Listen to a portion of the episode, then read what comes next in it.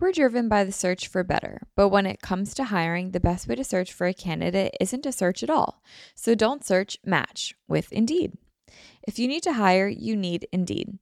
Indeed is your matching and hiring platform with over 350 million global monthly visitors, according to Indeed data, and a matching engine that helps you find quality candidates fast. Leveraging over 140 million qualifications and preferences every day, Indeed's matching engine is constantly learning from your preferences.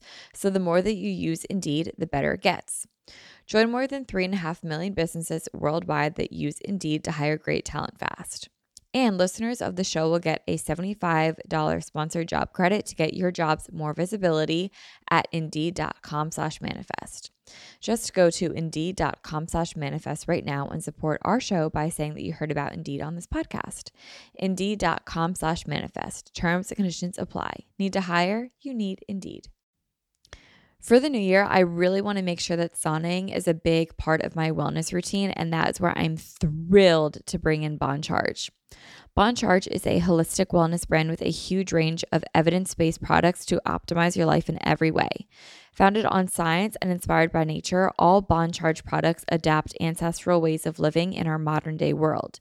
Their extensive range of premium wellness products help you sleep better, perform better, and have more energy, recover faster, balance hormones, reduce inflammation. The list really is endless. If you're interested, go to boncharge.com slash manifest and use coupon code manifest to save 15%. That's B-O-N-C-H-A-R-G-E dot com slash manifest and use coupon code manifest to save 15% off on your purchase. That's boncharge.com slash manifest manifest.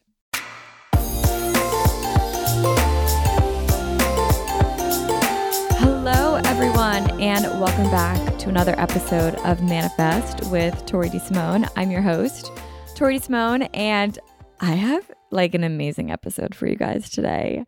I have a CEO and influencer of a tech startup, and her name is Natalie Barbu. I think you guys are absolutely going to adore this podcast. I'm sure you guys know her from her podcast, The Real Real. She's also been literally on YouTube since 2011. She is OG as OG gets. And we have a really good episode for you guys today. She's absolutely amazing. We talked all things um, imposter syndrome, how to start a company, business, startup, how to build a team around you. And even if you don't know literally anyone, how to get your idea rolling, how to build a team behind you, funding. We talked about like real entrepreneurial struggles. We literally talked about everything. We talked about like girl talk, makeup, I just absolutely adored having Natalie on the podcast today. And I really think you guys are going to absolutely adore her as well and just really like the episode. So, anyway, we'll get on to that in a minute. But how are you guys? I feel like I don't have many life updates for you guys today because I honestly just want to get into this episode because it is that good. So many of you guys have been DMing me saying, like, I love the life updates and I'm really sad whenever you don't do them. So, I really, really appreciate that. Thank you so much.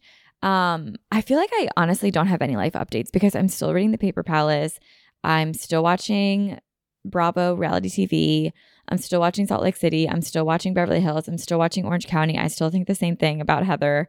Um, I'm still wearing yoga pants and I'm still wearing Uggs. Oh, but you know what I am doing today? I'm dog sitting, which is crazy.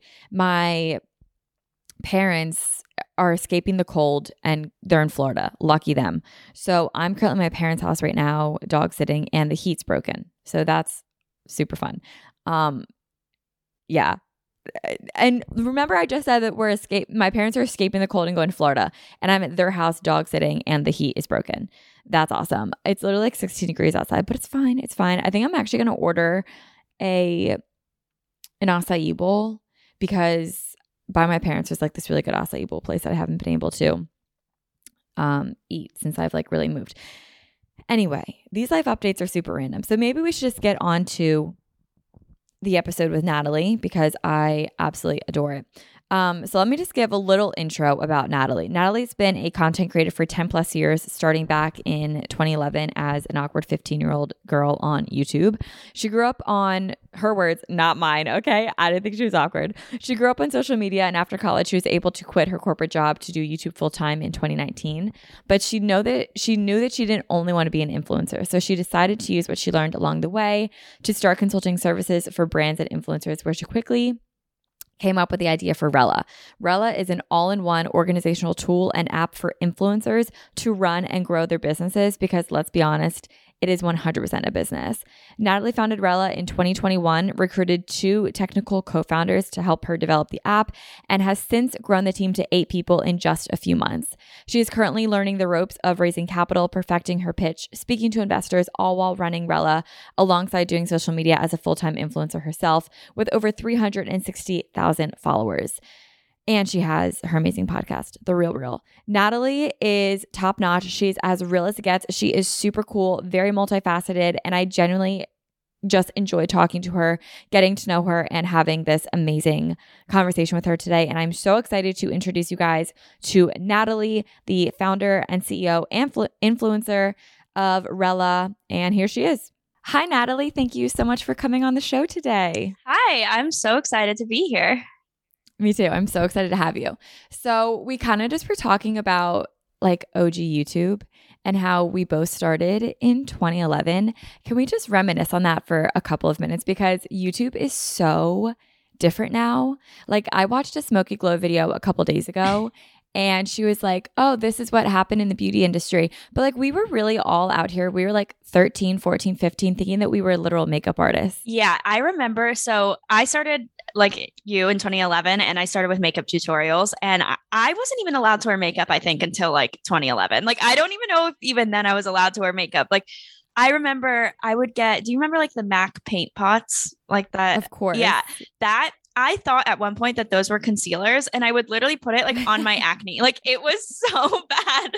And then I didn't know it was for your eyes. And then like my makeup just looked so bad. I always had like super heavy eyeliner. Like it was not cute. And I thought that I could give makeup advice, but I know. Like we really all thought that. I remember like once I started realizing how expensive makeup was, uh, first of all, I had no idea. Especially when it came to like MAC eyeshadow specifically, each of them being like what, 11 or $12 when you're like 12 years old is literally the equivalent of like $150. So I remember when I was watching like JuicyStar07 and like all like the big names, and they were showing like their entire MAC eyeshadow collection of like 100 shades. I'm like, these girls. Like how do they do this? I would always want to film like my makeup collection. Like i uh, so i would go to the container store and i would buy you know like the clear case drawers and all of yeah. that. And i would just like always want to buy more makeup or i would like take makeup from my mom and like put it in my makeup collection just so i could show like look at how much makeup i have. And uh, it was so bad but like i was obsessed with it and i like wanted to you know show off my collection that i had Yes, I just remember like watching makeup collections specifically, and everyone's mascara drawer had like a hundred mascaras in it. So I would literally buy like the cheapest, like Essence or Elf mascaras, and even mascaras that I finished up, and I would just save them so that eventually would look like full enough. And I would film a makeup collection, be like, oh, these are all my mascaras, but they're all like empty or one dollar mascaras that I've never touched. But I just wanted it to like always look so full. Same. And now I used to think like, oh, I need a whole drawer, I need a whole setup for my makeup. I literally keep all my makeup in a makeup bag now. Like I had yes. never thought that I would downsize that much, but I'm like, I don't need 10 foundations and 10 mascaras and 30 eyeliners. I'm like, I literally just need what I wear every day. Like I wear the same exact makeup every single day and have like two right. eyeshadow palettes and that's like enough for me now. Right. Isn't it so crazy? I just like the whole evolution of YouTube. And I feel like when we all started, like back in 2011, we all like lived literally the same YouTube life, which is I, I just like to reminisce on it because I think it's like so cute and fun. But I kind of want to get into your story when it comes to that. So, why did you start YouTube? Yeah, I started YouTube because I honestly was just bored one day. And I remember I never did like extracurriculars. So, I was not like an athlete. I didn't do sports or anything like that, which I was always so embarrassed of, like not having things to do after school. And so, I was like watching YouTube and I was watching these girls like do makeup online and they were around my age. They looked really similar to me. And so I was like, oh, I can do that. Like that, that looks fun. Like that looks like a fun little hobby. And I was always interested in like being in front of a camera. Like I wanted to do acting when I was younger. I was always making my siblings do like skits with me and like film on like photo booths and stuff like that. So I just started randomly one day filming on my laptop and I filmed like an Aria Montgomery makeup tutorial as my first video because people told me that I looked like Aria from Pretty Little Liars. And so I was like, oh, that's the perfect like makeup tutorial to do first because I would always see people like recreating these looks. And I just became obsessed with it. Like I, I remember having three subscribers on like the first time I uploaded.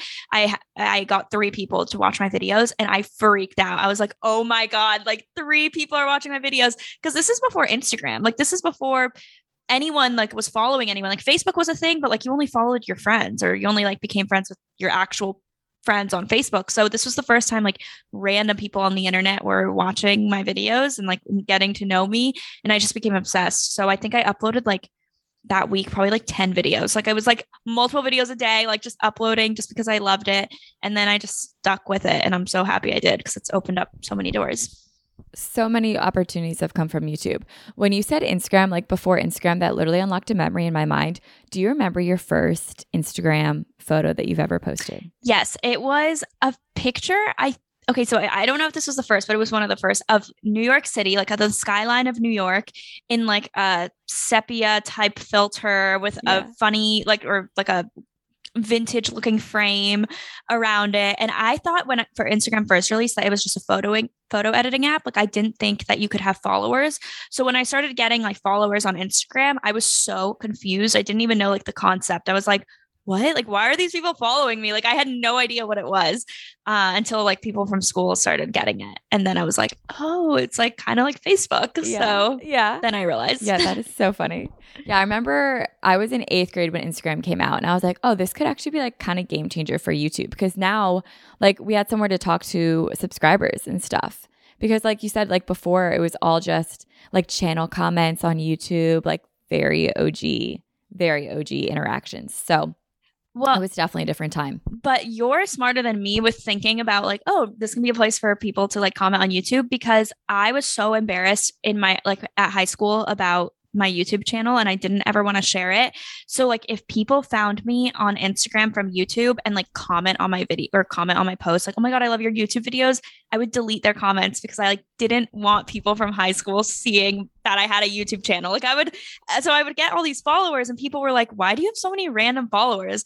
And I was like, I don't know, like that's weird, like whatever, you know, but no way. I would literally delete their comments. Like I I should never have done that, but I was just so embarrassed.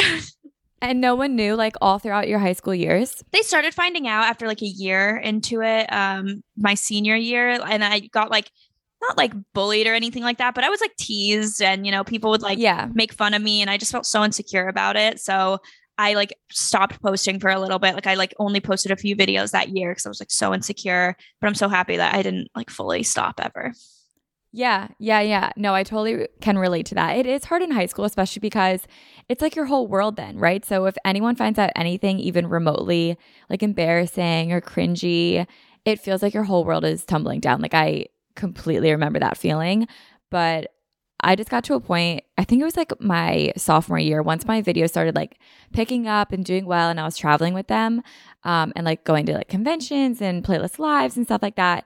That's when people, I mean, still like would tease me and stuff, but it was to the point where I was like, well, I feel like I'm like making money. Like I have a fun job out of it. Like what are you teasing me about? Like, you know what I mean? So I'm really glad that you did stick with it. So when was that like transitional period where you were doing it for fun, where you could start kind of making more of a living off of it? Yeah. So in high school, I was not making money yet. I started my sophomore year of high school. And then those like two years, I really, two, three years, I really wasn't making any money besides AdSense. And like AdSense wasn't like that big of a paycheck. It was maybe like a hundred dollars here, two hundred dollars there, you know, like not too much. Um, and then once I got to college, I started getting brand deals and I got a manager and I got, you know, like I started getting higher paying things. And that's when I realized this could be a business. And I started realizing it because I remember watching like Claudia and Aspyn, and those were like my two favorite YouTubers at the time. And I remember they moved to LA and they like didn't go to college. And I was like, oh my God, if people cannot if people are like choosing not to go to college and like moving to LA, there must be so much money in this. And so I was like, okay, I'm going to start taking this really seriously from now on. And so in college is when I started making money. And then once I graduated college, I actually had to get a full time job um, because I wasn't making en- quite enough to like fully support my lifestyle. And so then nine months after um, I got that job, I was able to quit and like do it full time. And I've been doing it full time for like three years now.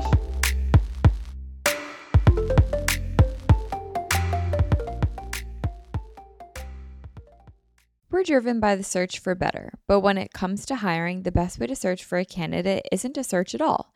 So don't search, match with Indeed. If you need to hire, you need Indeed. Indeed is your matching and hiring platform with over 350 million global monthly visitors, according to Indeed data, and a matching engine that helps you find quality candidates fast. So ditch the busy work. Use Indeed for scheduling, screening, and messaging so you can connect with candidates faster. And Indeed doesn't just help you hire faster. 93% of employers agree that Indeed delivers the highest quality matches compared to other job sites, according to a recent Indeed survey. One of the things that I love about Indeed is that I've been able to use it for all of my businesses across uh, the last few years, and it's been really amazing. What I love the most is that I'm able to put down like exactly what it is that I want on Indeed, and the candidates that match that get sent right to me. And then the hard part actually becomes narrowing down which ones are the best for me because they all are exactly what I'm looking for. And then it really just comes down to like which do I vibe with the best. And that's honestly pretty hard to choose from. But Indeed makes it really easy for me to find really good quality candidates that find exactly what I'm looking for instantly. Leveraging over 140 million qualifications and preferences every day, Indeed's matching engine is constantly learning from your preferences. So the more that you use Indeed, the better it gets. Join more than 3.5 million businesses worldwide that use Indeed to hire great talent fast. And listeners of the show will get a $75 sponsored job credit to get your jobs more visibility at indeed.com slash manifest. Just go to indeed.com slash manifest right now and support our show by saying that you heard about Indeed on this podcast. Indeed.com slash manifest. Terms and conditions apply. Need to hire? You need Indeed. For the new year, I really want to make sure that sauning is a big part of my wellness routine, and that is where I'm thrilled to bring in Bon Charge. Bon Charge is a holistic wellness brand with a huge range of evidence based products to optimize your life in every way. Founded on science and inspired by nature, all Bon Charge products adapt ancestral ways of living in our modern day world.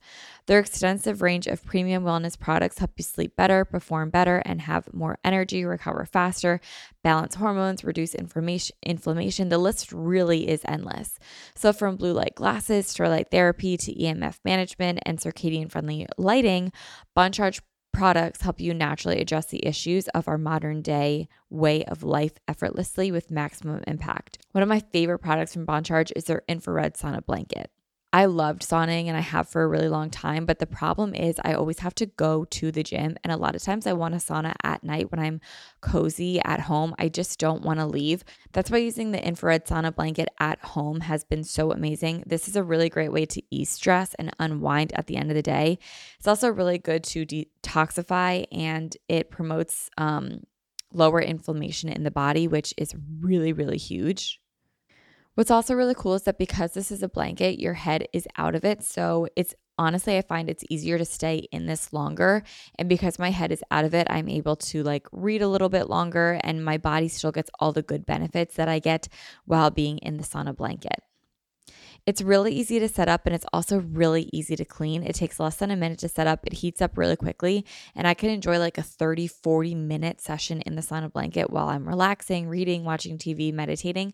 While if I'm in the sauna, I can really only stay in it for like 15 minutes because it gets so hot and uncomfortable, but because my head's out, I'm able to stay in it longer, but I still get all the benefits of it. I just feel so much more relaxed after my sessions. I just feel really, really good. And I just love ending my night with a sauna.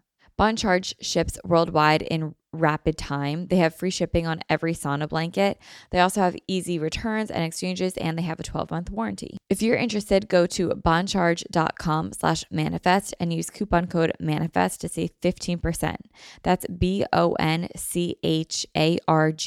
dot com slash manifest and use coupon code manifest to save 15% off on your purchase. That's boncharge.com slash manifest.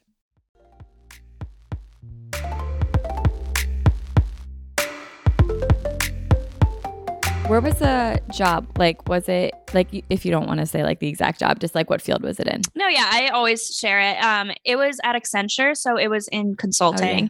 So I studied engineering in school, so it was very different than like what I did on YouTube. But when I got the job at Accenture, I knew I was not going to be there long. I was like, this is, I'm going to quit whenever I make enough money to like make equivalent or a little bit more of what I'm making at Accenture, then I'm going to quit. And I was able to do that. So that was really exciting. That is really cool. And I also think it's really cool that you have the corporate experience um, because I feel like now with Rella, it can be translated really well into that because you have the corporate training, you have the corporate background, and you kind of have like an understanding of how the corporate world works, which is something that I really wish I had, to be honest. Um, so let's get into Rella because I I'm so enthralled by you and so genuinely fascinated in it. Like, I feel like at my core, I'm an entrepreneur. So I love talking to other entrepreneurs and like, just honestly, I could talk about it for hours. So, for all of my listeners, because Rella is relatively new. Can you mm-hmm. explain what it is? Yeah. So it's an app that we just launched, and it's an all in one management app for influencers to run their business. So right now, we just launched pretty much our MVP or version one, where you can manage all of your social media platforms, your notes, your drafts, your earnings, all of that in your goals in one place and it's specifically made for content creators. Because before I was using like project management tools or you know random like I was using like five different apps for like different platforms to really like plan out my feed or like do it using like Google Calendar and like ClickUp and like all of these other tools that weren't made for social media like they just weren't optimized for it. And I had always wished that there was something that like could track my revenue and track my sponsors and keep everything organized in one place and like have my content calendar with all of my like media uploads on there and like my media kit and all, all of this stuff. Like I just wanted one place for that. And so that's when I was like, okay, I'm going to try to build this because I really want something like this. It would be so helpful for me. I was also like helping other content creators with their like managing their business. I was like giving them tips on how to grow and like giving them tips on like how to work with brands. And like during that process, I was like, why isn't there a tool that helps with this type of stuff? And so I decided to do it. And I'm really similar to you where like I'm very entrepreneurial and I kind of just like jump into whatever I'm thinking. Like I'm like, oh, I want to do that. Like let me try doing it. And so once I started like researching and like writing it out and planning it out, it just kind of snowballed and started actually doing it. yes, I love that. Okay, literally let's start square one, like day 1. How did you do this? Because opening a business, like I opened a brick and mortar, that's one thing, whatever, blah, blah, blah. But a tech company is a whole beast in and of itself. So, like, where do you even start? Yeah. So, the first thing I did was I had a document on the Google Docs and I wrote out every single thing I wanted this to be, like, very, very granular. I was like, okay, this is the overall, like, what I want this app to be. This is the audience. This is, you know, my target demographic. This is like price point or like plan for how I'm going to monetize it in the future. And then this is like every single feature and everything that I want on it. And it was just like a long brain dump. Like it didn't really make, it wasn't that organized. It wasn't that clean and pretty, but it was just like a brain dump of things. And then with that, I was like, okay, I don't know how to code. I don't know how to do this. Like, I literally know nothing about apps. So I would just research like how much does it cost to build an app and like how much um like how do you build an app and all of this stuff and I pretty much came to the conclusion that one it is so it varies like it totally depends on how much it costs. Like there's a google search is not going to tell you exactly how much it's going to cost. And so i started talking to developers. So i started just like going on these websites that had developers there and like asking them questions like here's my plan. Here's my business proposition. Like what do you how much do you think this is going to cost? Do you think you're able to do this? And i would just talk to them. And like a lot of the times with the developers that i talk to I could tell that it was very much just like they were doing it for a project and like kind of like passing it off and that's it. And I really wanted this to be a business. Like I wanted this to be the first step and I wanted it to grow from what I had originally planned. And so I started asking friends. I was like, "Do you know anyone that can develop apps?" Like I was I went to an engineering school, so I was like, there has to be people here that like know how to do this.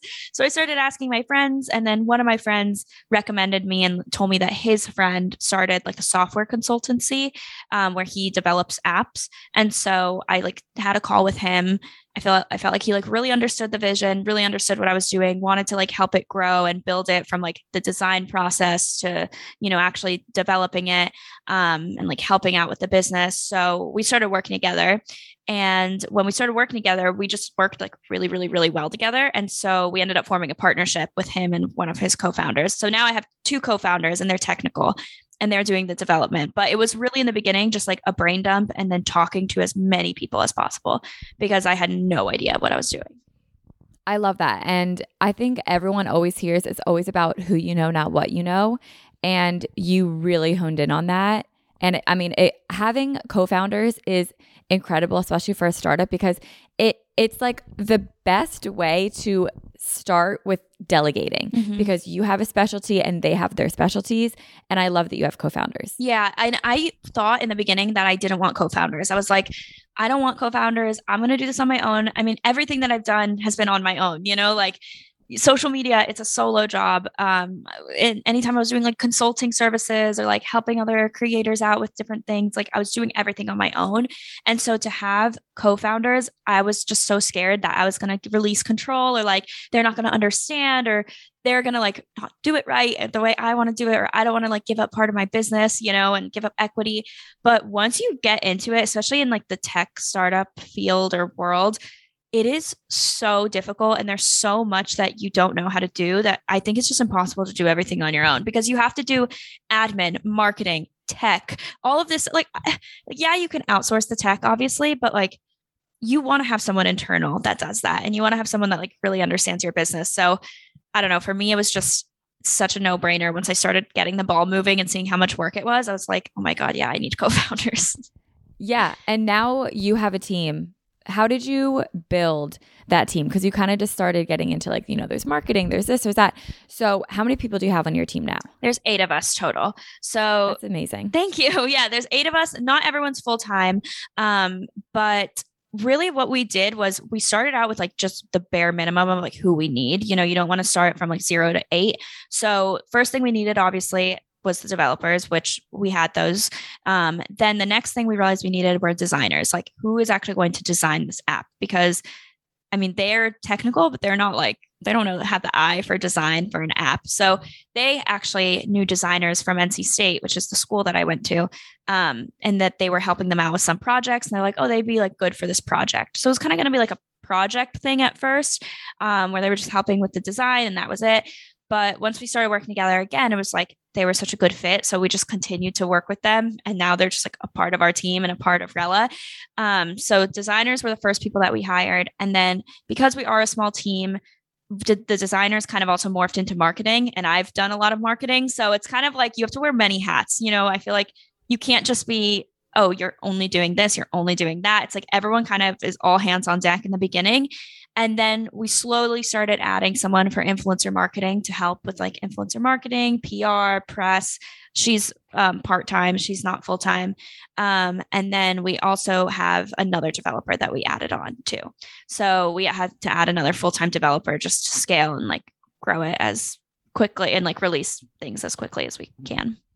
Yeah. And give me the timeline. So you guys launched last week, right? Yeah. We launched January 18th and we started working on this. I texted Connor, which is my co founder, about wanting to meet with him September 29th, I think it was. So it's the very end of September. Wow. Tw- 2021? No, 2020. Oh, like, okay. I was going to say, wow, that was so fast. no, no, no. 2020. So that's when we started talking. And then we started like working together, I would say in like October.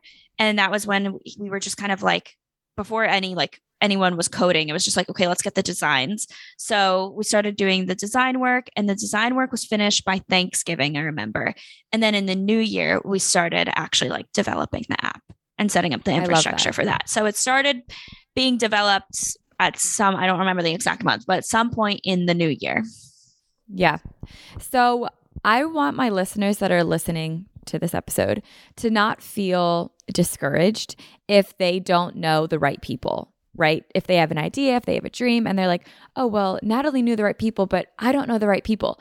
What is your advice to our listeners that maybe don't know the right person, but have a dream and want a team around them and they need to start building that team? Yeah. And I think it's so important because you I really didn't know them until I started uh, talking to other people. So the number one thing I would say is talk to people. Like talk to everyone. I would reach out to people that I didn't know that I saw some like mutual connection on LinkedIn or some like definitely get LinkedIn. LinkedIn is super, super helpful with this. But I would look up like a job or like a description on LinkedIn and see who like worked in that sort of like field that I wanted to talk to.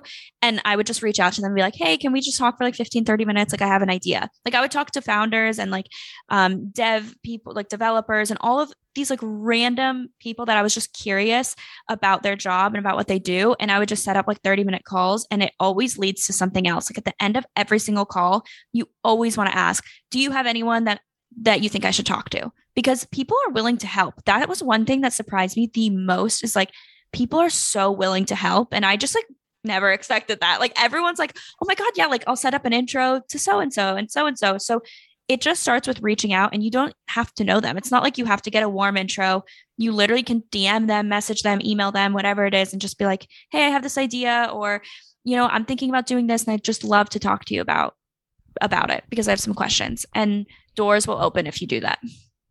Yes, cold emails, cold messages, cold DMs honestly is the way to like open the doors. Now, would everyone respond or would you get more no's to yeses or what was that ratio like? Most people don't respond. So it's kind of discouraging because most people will leave you on read or they won't open it or they won't see it.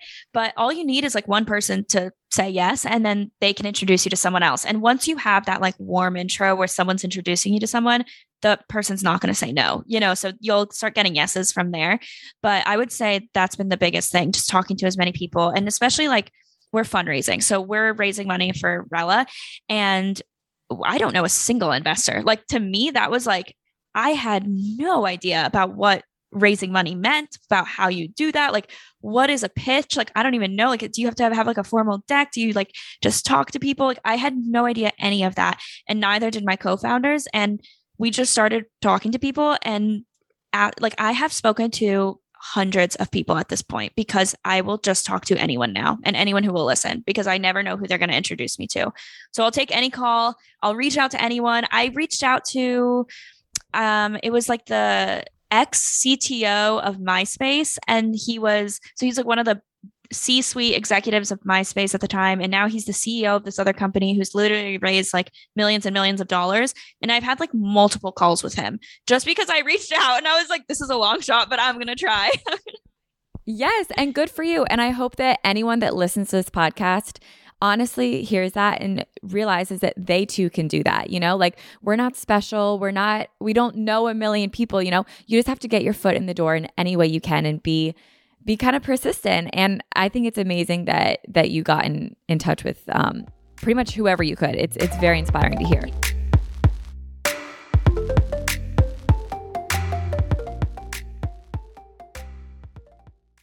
This episode is brought to you by Shopify.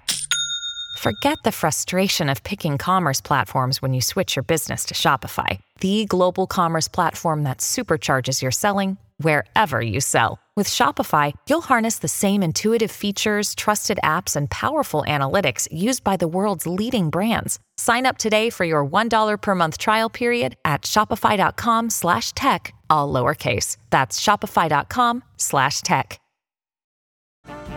This episode is brought to you by Snapple. Welcome to the Snapple Market Auditory Experience. Close your eyes. Imagine you're walking into your neighborhood store. You make your way to the back and reach for your favorite Snapple flavor. You can't wait. You take a sip. Whoa, that's a lot of flavor. Hmm. What flavor are you holding? Now open your eyes and check out Snapple.com to find ridiculously flavorful Snapple near you.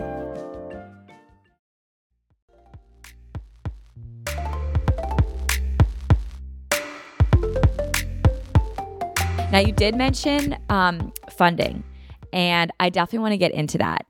So, how did you do it? Like, did you do you have an angel investor? Did you find investors? Is it loans? Did you fund it? Like, what was the process of the funding look like? Yeah. So we currently have like angel investors that have invested um, in Rella for like our convertible note round, which was pretty much like we didn't have a valuation. So we did a convertible note um, where people could invest. And so we did that. We raised a little over a $100,000 with that. And then now we're opening up a pre seed round. So we're trying to actually talk to like venture firms and venture capitalists and bigger angel investors or angel investors with bigger check sizes um, so that we don't have to f- fundraise again for like a year and a half to two years. So that's the process we're going through now with the angels that we did have we reached out to a lot of our like university um, connections and friends and family so i invested personally a little bit um, and then i know we had like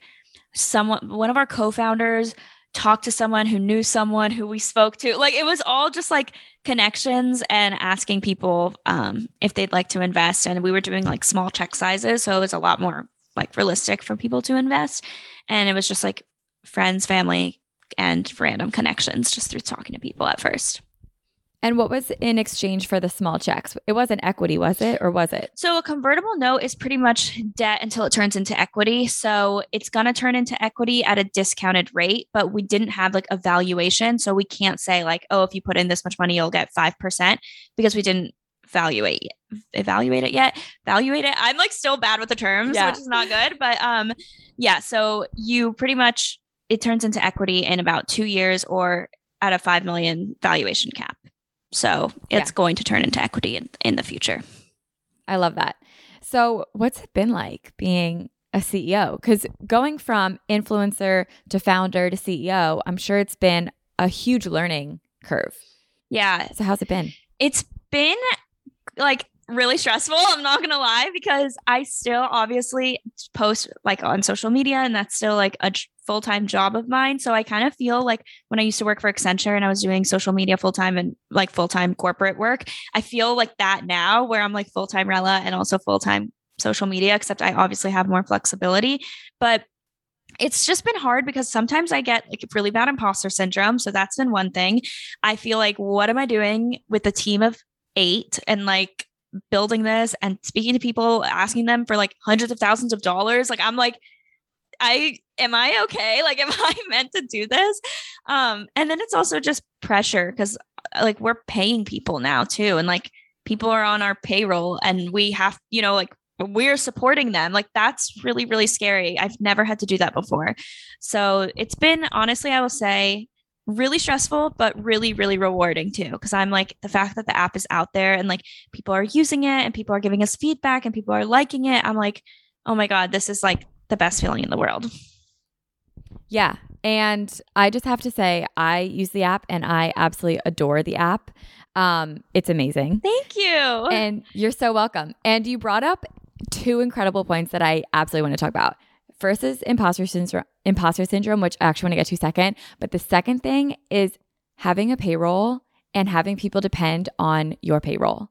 It is terrifying. It's so scary because like yeah, this is people's lives in yeah in your hand. I mean, not like actual lives, but like their livelihood is based on you and your performance and you have to make sure that you are keeping the business afloat and that you are making the right decisions and it's on you. And so that is something like none of us take lightly and so we're so appreciative of our team and we like love our team so much and it's one of those things that I'm like, I can't believe that people even like want to work for Rella. It makes us so happy. Like it makes us equally as happy that people love working for Rella and want to work for Rella as like people are using our app. Like it's like the same satisfaction because we want to have like a good company culture and a good team and people that like believe in us. We don't want to have high turnover and like people that like don't like working for us and stuff. So like company culture and customers are like the same exact level for us, I'll say.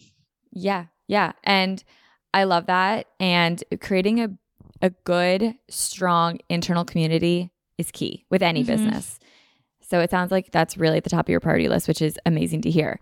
Yeah, I just remember like when I was hiring for Stride specifically, and not even like my instructors, but like when I would have like the front desk girls that are typically all in high school, they're, you know, interviewing and they're thinking that this is just like a part time job, which of course to them it is. But to me, I'm like, oh my God, I have to like pay these girls and they think that like this paycheck is just coming into them but like it's only if like the classes fill and x y and z like everything has to fall into place. Obviously we don't miss payroll but it's you get a whole different perspective and it is so scary. Mm-hmm. and it's also like you don't realize how much everything like costs and everything is until you're on like the back end of things. Like i was like wait, I didn't realize, and this might be stupid of me. Maybe everyone realizes this, but I didn't realize that like payroll taxes, like the employer has to pay payroll taxes and yes. taxes get taken out of the employee's paycheck because they also have to pay yes. taxes. I'm like, so this is double taxed. Okay, I did not know that. I was like, like before looking into it and doing it, I was like, oh my god, wow, I did not realize how expensive it is just to have an employee just to have an employee, yes, you have the double tax, or you then also have to pay for like an accountant if you have an accountant or a payroll service. Like there are so many expenses to literally just have employees. Yeah. Legal expenses, which can yep. be so expensive. Yeah. It's it's insane yeah. the amount of money that like you have to be so careful with your budget and so careful with what you spend on, especially in the beginning. Like every dollar, I'm like, wait, where's that going? Like, like yes. Why did we? Why did? Why is this a charge? Like, Yes. And I remember when Stride was getting funding, um, I think our first round, we got well, okay, so our first two checks we got, we got two checks for fifty thousand, so it was a hundred thousand dollars, and I remember that money was literally gone within a month, mm-hmm. and I was like, where is this money going? Like it just flies out the door because there are so many expenses that you don't even think about. Like I think like half of it went to like our security deposit and rent and the other half went to our contractors security deposit and we had like $10,000 left and we're like, "Oh my god, we need more money." Yeah. It's insane. How many rounds did so you raise insane. if you don't mind me asking? Yeah. So we didn't do it like it was very much so a brick and mortar, like mom and pop startup. So it wasn't like a big thing. But I think we ended up getting series of three checks. So I guess you uh, could call that three rounds. Yeah. And we needed about five hundred and fifty thousand dollars. Yeah. Okay. No, I mean brick and mortars yeah. are so expensive because of the overhead. Like, oh my God, yeah. The overhead is insane with brick and mortars. That's one thing. We're a remote team. So I'm so happy we don't have like rent expenses, we don't have equipment expenses. Like, everything is really contractors or like payroll, like, everything is people. Right. And I feel like obviously the pandemic is totally shifting the whole brick and mortar industry, which I'm very interested to see how it plays out over the next couple of years. That's a whole other episode in of itself, but I do want to get into imposter syndrome because you brought that up. And I know so many people experience it. And I also go through it as well. What way do you feel it in the sense of being a CEO or talking to people, having a team? How do you experience it? I would say one, when I call myself a CEO, that's one huge imposter syndrome. I'm like, oh my God, like what the heck? Like that's like Jeff Bezos is a CEO, not me. You know, I'm like, I'm like, what? Um, and then also in meetings i don't think i show it which i think is a good thing and i'm good at like being confident in meetings and like kind of turning it on and like being very very confident when i'm like presenting and talking about rella but internally i'm like oh my god like i'm 25 years old. I am the ceo of this company. I've never founded like another startup before. Um like what are they thinking of me? You know because i'm usually speaking to people that are much older and you know generations different. So that's that's when I feel it the most in those meetings. And then whenever I just like call myself CEO, like if I ever sign off something or say like title and it's like, what's your title? I'm like, oh my God, like, am I really putting this? Am I really yeah. So when you are in meetings with older people, do you feel like they don't take you seriously? So sometimes I feel that way, but then I always I use it's usually in my head. Like I usually they do take me seriously, but it is one of those things where I've spoken to some people that don't understand the influencer or social media space at all. So it's like I'm educating them on the space while also talking to them about my product and why it's great. So I think that's when I get a little nervous because I'm like, oh my God, the first impression, if they don't know anything about the industry, their first impression is an influencer, like, oh, like, what do they actually do? And so that scares me a little bit. But I think once I get the education part out of the way and once I like really explain to them that it's such a viable business and there's so much money in it, they they take me up more seriously. Like I haven't ever received any disrespect. So, like, I've never Good. had anyone disrespect me in a meeting or like be really rude to me or like talk down on me. Like, I, I haven't experienced that at all.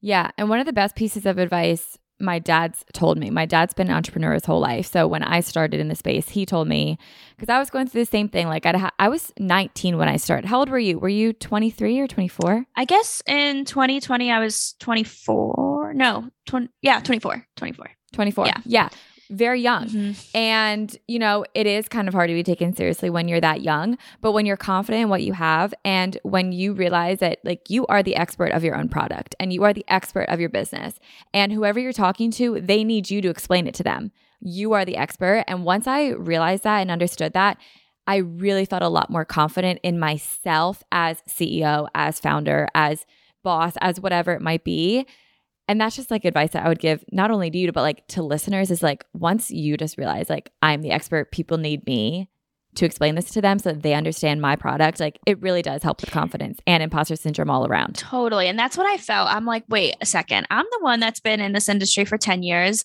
that knows the ins and outs of social media, that has made a lot of money on social media, that can t- see that it's a business. Like I'm, you know, so like I'm the industry expert. So that does like bring a lot of confidence. I have like a very similar story to you too.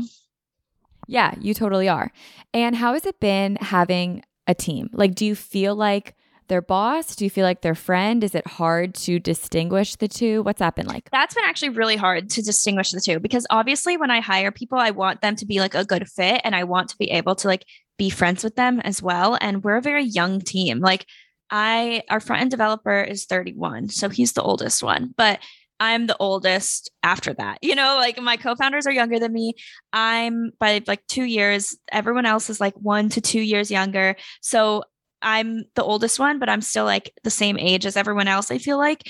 And so we're very friendly with each other and we're we're all friends and like especially being this small of a team, like me and my co-founders are like such good friends now and like we'll like go out together and have fun together and like joke around together.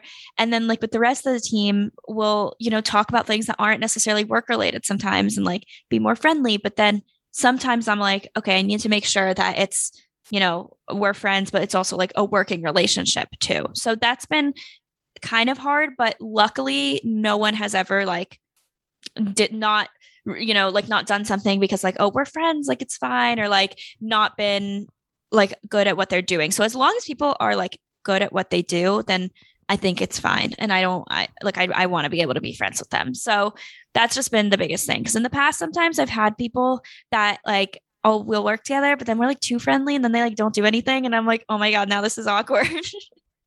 yes. And then when you have to like, I don't know if you've ever had to like fire anyone, but having to fire someone that you like consider a friend is the weirdest feeling in the world.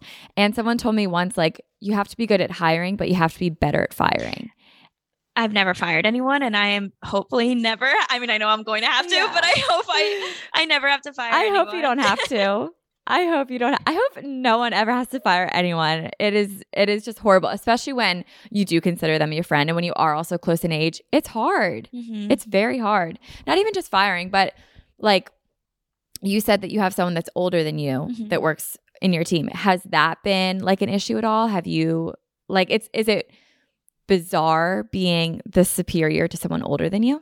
It's weird, like kind of going back to imposter syndrome, but thankfully it hasn't been like like no I've never felt weird about it when we're like all as a team. Cause the thing is, like, I don't really lead as like, I'm the boss, you do what I say. Like, that's not really this what I've ever done. And so a lot of times, like, since we are such a small team, we all have very, very individual roles that like very specific roles that we're kind of experts in and good at and all of that. So I really do trust my team with like, okay, if you're the front end developer, I'm not going to tell you, oh, do this, do this, do this, because like I know I know how to run your job better than you. It's very collaborative. I'm like I'm like okay, these features need to get out or these bugs need to be fixed and then he's the one telling me, "Okay, yeah, I'm going to work on it and they'll be done by this time and this is the way to do it." And it's very collaborative. It's not really like me just like demanding like a list of tasks or anything like that. So with the whole team it's been like that, which has been good. That's amazing. And did you ever envision yourself in the tech industry? Um no. So I studied engineering, so I guess it's kind of like tech related in a way.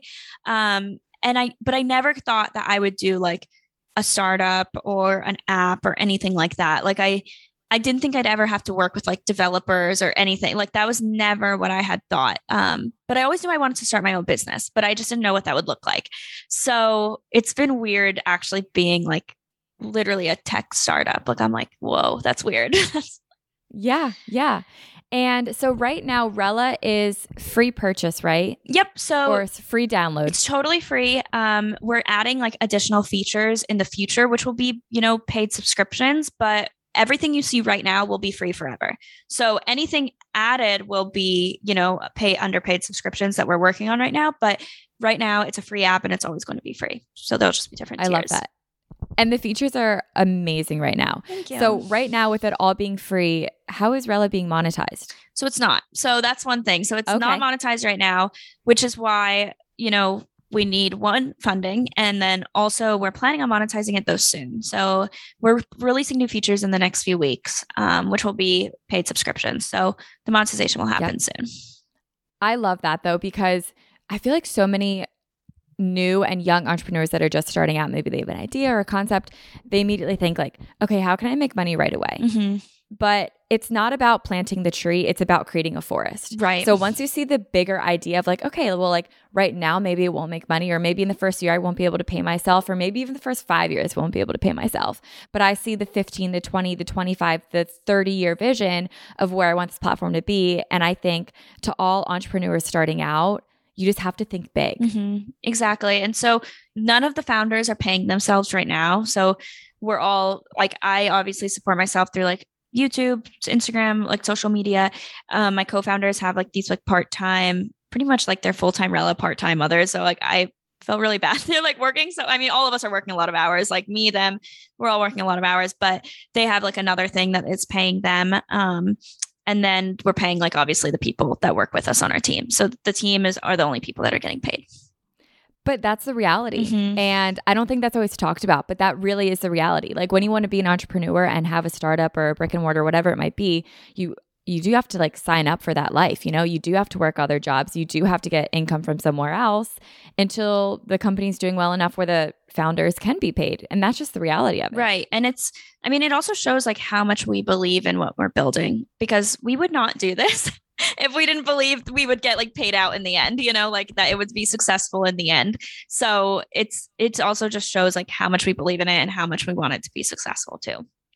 Yes, absolutely. And how did you come up with the name? I love the name. Thank you. Yeah. So our designers actually helped with that. We we're telling them we wanted a name that I'm so bad at names. So I was like, I want a name that is like about relationships because I just felt like social media was very like transactional. And I was like, I want social media to feel more like relationships and like relatable and um, authentic. And I wanted it to sound like a person's name, but not a person's name. Like I didn't want it to be like Alexa or something because that I just wanted it to be like a unique name, but I wanted it to sound like it could be a human because then I want us to feel like very community centered and like like people behind the screen and I just wanted our company to be very very personable and authentic and like building relationships with our community.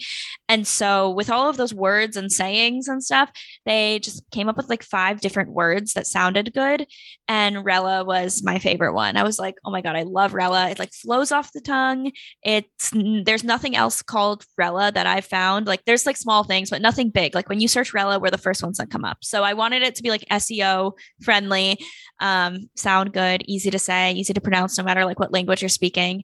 And yeah, Rella was was the one that stuck. I love that. I, it's an amazing name. And I've been wanting to ask you that because as soon as like I downloaded it, started using it, I was like, I really like this name. It is, it's very, it's cute, it's catchy, it's adorable. It's a great name. Thank you. Thank you so You're much. welcome. You're very welcome. So, um, on the influencing side of you as a multifaceted individual. Do you think that having a career outside of just being an influencer has actually helped your content as an influencer? Oh my god, totally. I like don't know what I would yeah. talk about if I if I didn't. I'm like, wait, what would I like be doing all day? yeah.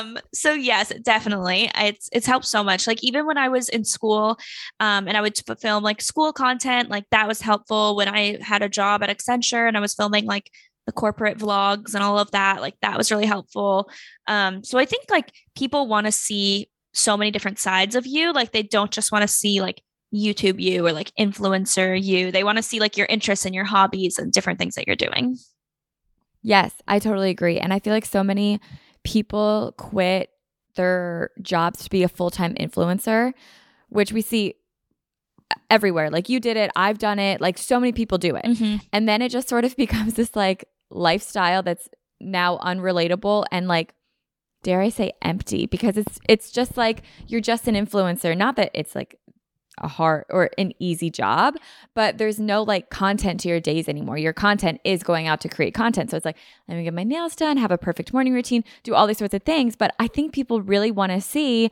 influencers that have careers and side hustles and other jobs because it's relatable and inspiring. Exactly. Especially when your content is filming your life. Like, okay, if you have a niche yes. where it's like not about your life and you're like, reporting the news or like you're commentating on things or doing like story times or whatever it is, you know, then okay, people don't really care what you do day to day. But like if your stuff is day to day, it's more interesting when you have other stuff going on, I think. And I don't know, more more fun to watch. yeah, yeah, I totally agree. Um, Natalie, you have been like I could literally talk to you for five more hours just about all things business. But this has been such a pleasure having you on the show today. Thank you so much. It was so much fun. I love doing this podcast with you. Oh, thank you. Where can people find you? How can they download Rella? Let us know everything. Yep. So you can find me at Natalie Barbu across all social media platforms. Um, you can download Rella on the App Store and on Android, so on Google Play as well. And I also have a podcast called The Real Real Podcast, so you can listen there. Awesome. Thank you so much for coming on, and please come back anytime you'd like. Yay, thanks. Guys, I want to thank you so much for listening to today's episode. Please be sure to go show Natalie lots of love. Download Rella if you are an influencer, and I just know that you guys are going to love it. I use the app and I personally love it. It just helps me stay very organized. You get to see your grid, um, you get to plan out your ideas. I really, really love Rella. I think it's a genius app and I'm just in awe of her and what she was able to accomplish at such a young age. And her story is incredibly inspiring. And I hope you guys listening to this episode just feel kind of like a fire under you and know that you can do this too. Whatever idea you have, it can come to fruition. And yeah, I, it was just amazing talking to her. So please go sh- download the app, show her lots of love, and I'll talk to all of you guys in my next episode. Have a wonderful Monday, and I'll talk to you guys soon. Bye, guys.